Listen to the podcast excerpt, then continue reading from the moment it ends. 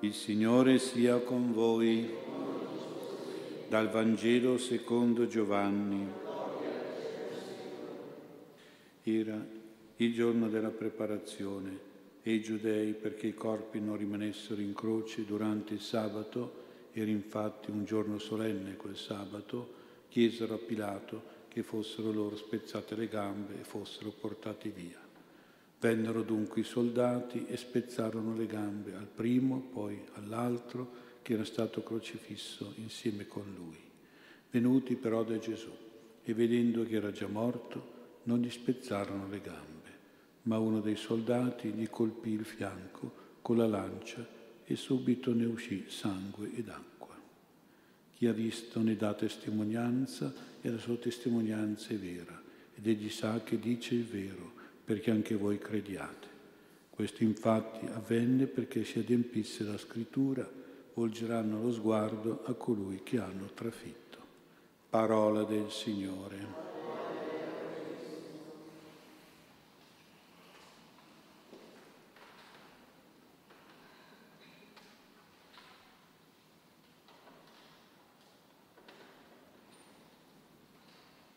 Sia lodato Gesù Cristo.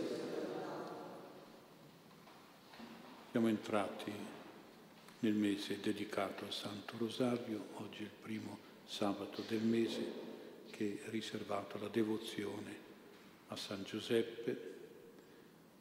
Questo mese del Rosario è legato alla festa della Madonna del Santo Rosario, che sarebbe il 7 di ottobre. Questa festa è stata istituita dal Papa San Pio V come ringraziamento per la vittoria di Lepanto nel 1571, una vittoria durante una battaglia navale tra l'armata cristiana composta da, dallo Stato Vaticano, dalla Spagna, dalla Repubblica Veneta contro l'armata musulmana. Questa vittoria ha fermato la grande e pericolosa espansione dell'impero musulmano turco ottomano nella Europa. Nell'interpretazione del Papa questa vittoria è stata per merito della preghiera del Santo Rosario. Ecco perché questo mese è dedicato a questa preghiera. È stato indetto il rosario in tutta la cristianità proprio in occasione di questa battaglia navale decisiva. Ed era indirizzata il rosario da tutto il popolo cristiano alla Vergine Maria, rifugio, salvezza dei cristiani. Oggi il pericolo è diverso da quei tempi. Il pericolo è quello di una invasione musulmana silenziosa, apparentemente pacifica, ma non è nascosta, anzi viene espressa proprio dai politici musulmani e questa invasione avviene attraverso la immigrazione di profughi economici, di extracomunitari e di clandestini, che nella maggioranza sono quasi il 90-95%, si dice che sono di religione musulmana e solo il 10 o 5% sono derivati dalle guerre e dalle catastrofi che hanno giustamente diritto di accoglienza. E con la vicinanza dei paesi europei e la loro vicenda a noi che sono stati toccati nel corso del secolo scorso dall'arrivo massiccio di questi musulmani insegna che quando questi arrivano ad essere un gruppo forte, una presenza importante a costruire centri culturali moschee, ad essere quasi una maggioranza, questi tentano a distruggere i simboli cristiani, le chiese e a imporre la legge islamica, coranica ed arrivare a, convertire all'Islam con la forza con la, o con la persecuzione e quindi a ostacolare e distruggere la religione cristiana, la cultura cristiana. Del resto tutta la storia passata prova questo, insegna questo, è la storia maestra. Oggi si parla di multiculturalismo, di globalismo, sono belle parole, per noi cristiani sono anche un valore di pace, di convivenza pacifica, di integrazione. Ma per certe culture, per certe religioni, per certe ideologie sono cose che noi dobbiamo rifiutare e non dobbiamo accogliere perché hanno nel loro DNA l'indottrinamento e l'aggressività. Quindi c'è qualcosa di particolarmente pericoloso che non permette una convivenza pacifica si attua il classico gioco del cavallo di Troia, quindi attraverso l'inganno e la falsità. E quindi noi dobbiamo sempre stare in allarme, come è avvenuto a quei tempi della vittoria di Lepanto, dobbiamo metterci sempre sulle difensive, soprattutto non dobbiamo mai vergognarci della nostra religione, della nostra cultura, della nostra storia cristiana. Anche San Francesco ha capito che non era possibile convertire il sultano e l'Islam e si è ritirato da questa missione che aveva intrapreso con grande coraggio con grande forza. Ecco, il pericolo più imminente ora è più legato al terrorismo, che non è da sottovalutare perché potrebbero avere in mano anche bombe pericolose batteriologiche, chimiche o nucleari. Ma col tempo, nel giro di qualche decennio, i pericoli anche per l'Italia saranno molto reali e presenti e generali. Per questo la preghiera del rosario. Tutto questo per dire che la preghiera del rosario è ancora urgente, è ancora necessaria, è ancora importante come una vera crociata tratta di una crociata di tipo spirituale che noi dobbiamo intraprendere. Ma vediamo purtroppo, e questo è da constatare, che nelle case e poi addirittura nelle parrocchie questa preghiera del rosario viene un po' trascurata, viene un po' dimenticata. E anche da parte della gerarchia ecclesiastica non viene raccomandata perché forse non se ne capisce l'importanza e la potenza di questa preghiera, come è stata per la vittoria di Lepanto. I movimenti legati ai santuari, come quello di Pompei, alle apparizioni della Madonna, Lourdes, Fatima, Meggiugori, tentano a fatica di tenere viva la preghiera del rosario, di tener, ritenerla attuale, quel rosario che Padre Pio chiamava la sua arma. E quindi in questa parola c'è, c'è davvero l'immagine di una crociata vittoriosa che con questa arma noi possiamo avere e sostenere. Senza quest'arma la sconfitta del cristianesimo in Italia è vicina, la minaccia per la Chiesa è molto grave, la vittoria dell'Islam è una questione di qualche decennio e poi si realizzerà.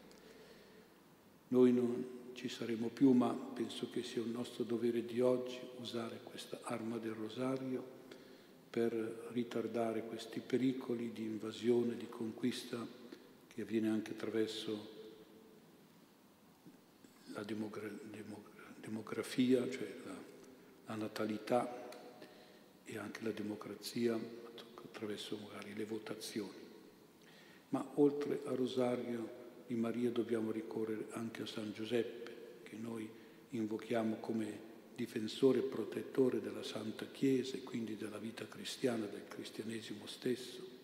Questa missione di proteggere e di difendere San Giuseppe l'ha iniziato con la Madonna allora quando è rimasta incinta per opera dello Spirito Santo. Maria rischiava anche la lapidazione o almeno il ripudio, allora San Giuseppe, accettando con fede l'indicazione dell'angelo in sogno, ha protetto Maria, prendendola con sé come moglie, anche se a costo di sospetti e di critiche su se stesso. San Giuseppe ha protetto la Madonna e Gesù in tutto il mistero dell'incarnazione, della nascita e della crescita di Gesù. Questa protezione ha toccato il massimo nell'episodio dell'uccisione dei bambini da parte di Erode della fuga in Egitto, quando poi ha perso Gesù a 12 anni nel Tempio, San Giuseppe deve aver particolarmente sofferto, lo dice la Madonna, tuo padre e io angosciati ti cercavamo. E la sua missione di custodia e di difesa è poi continuata.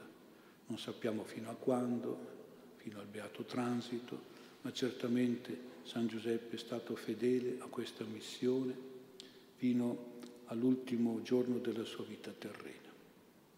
Ora che San Giuseppe è in cielo, più grande santo dopo Maria, o meglio insieme a Maria, possiamo pensare che Egli continua per noi, per la Chiesa, questa missione. A Lui ci dobbiamo affidare.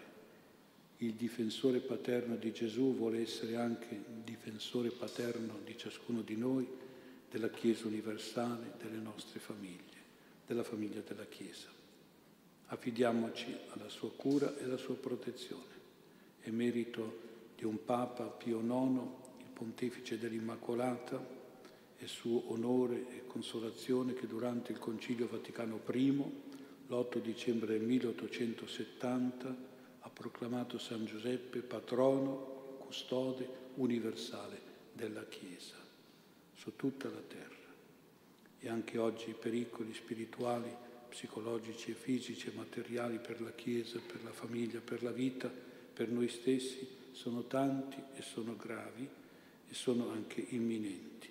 Quindi dobbiamo sicuramente sempre di più affidarci a San Giuseppe e affidare la Chiesa, il cristianesimo a San Giuseppe. Sul patrocinio di San Giuseppe voglio terminare leggendo una bella pagina di Santa Teresa di Gesù che abbiamo festeggiato il primo giorno di ottobre, che è patrona anche di tutto il mese di ottobre, il mese del Rosario, e quindi una grande devota di San Giuseppe. Al capitolo sesto della sua autobiografia, Storia di un'anima, così scrive. Io presi per mio avvocato e patrono il glorioso San Giuseppe e mi raccomandai a lui con fervore. Questo mio padre protettore mi aiutò nelle necessità in cui mi trovavo e in molte altre più gravi, in cui era in gioco il mio onore e la salute dell'anima mia. Ho visto chiaramente che il suo aiuto fu sempre più grande di quello che avrei potuto sperare. Non mi ricordo finora di aver pregato San Giuseppe di alcuna grazia senza averla subito ottenuta ed è cosa che fa veramente meraviglia il ricordare i grandi favori che il Signore mi ha fatto e i pericoli sia di anima che di corpo da cui per intercessione di questo santo mi ha liberata. Sembra che ad altri santi Dio abbia concesso di far grazia in questa o in quell'altra necessità. Il glorioso San Giuseppe invece, e io lo so per esperienza, estende il suo patrocinio sopra qualsiasi bisogno. Il Signore vuol farci intendere con ciò che a quel modo che era a Lui soggetto in terra, dove come padre e custode gli, pote- gli poteva comandare, così fu, fu ancora in, fa ancora in cielo quando gli chiede qualche cosa.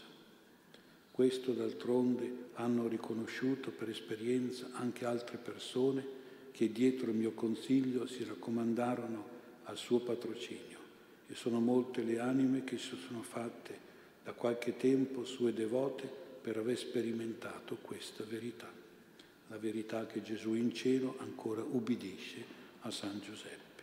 Ecco che noi quindi, affidando a San Giuseppe qualche grazia, qualche nostro bisogno, sappiamo che lo mettiamo nelle mani di un grande intercessore potentissimo come Maria sul cuore di Gesù. E con questa fede in Lui e con la fede nel Santo Rosario di Maria, iniziamo bene questo mese di ottobre.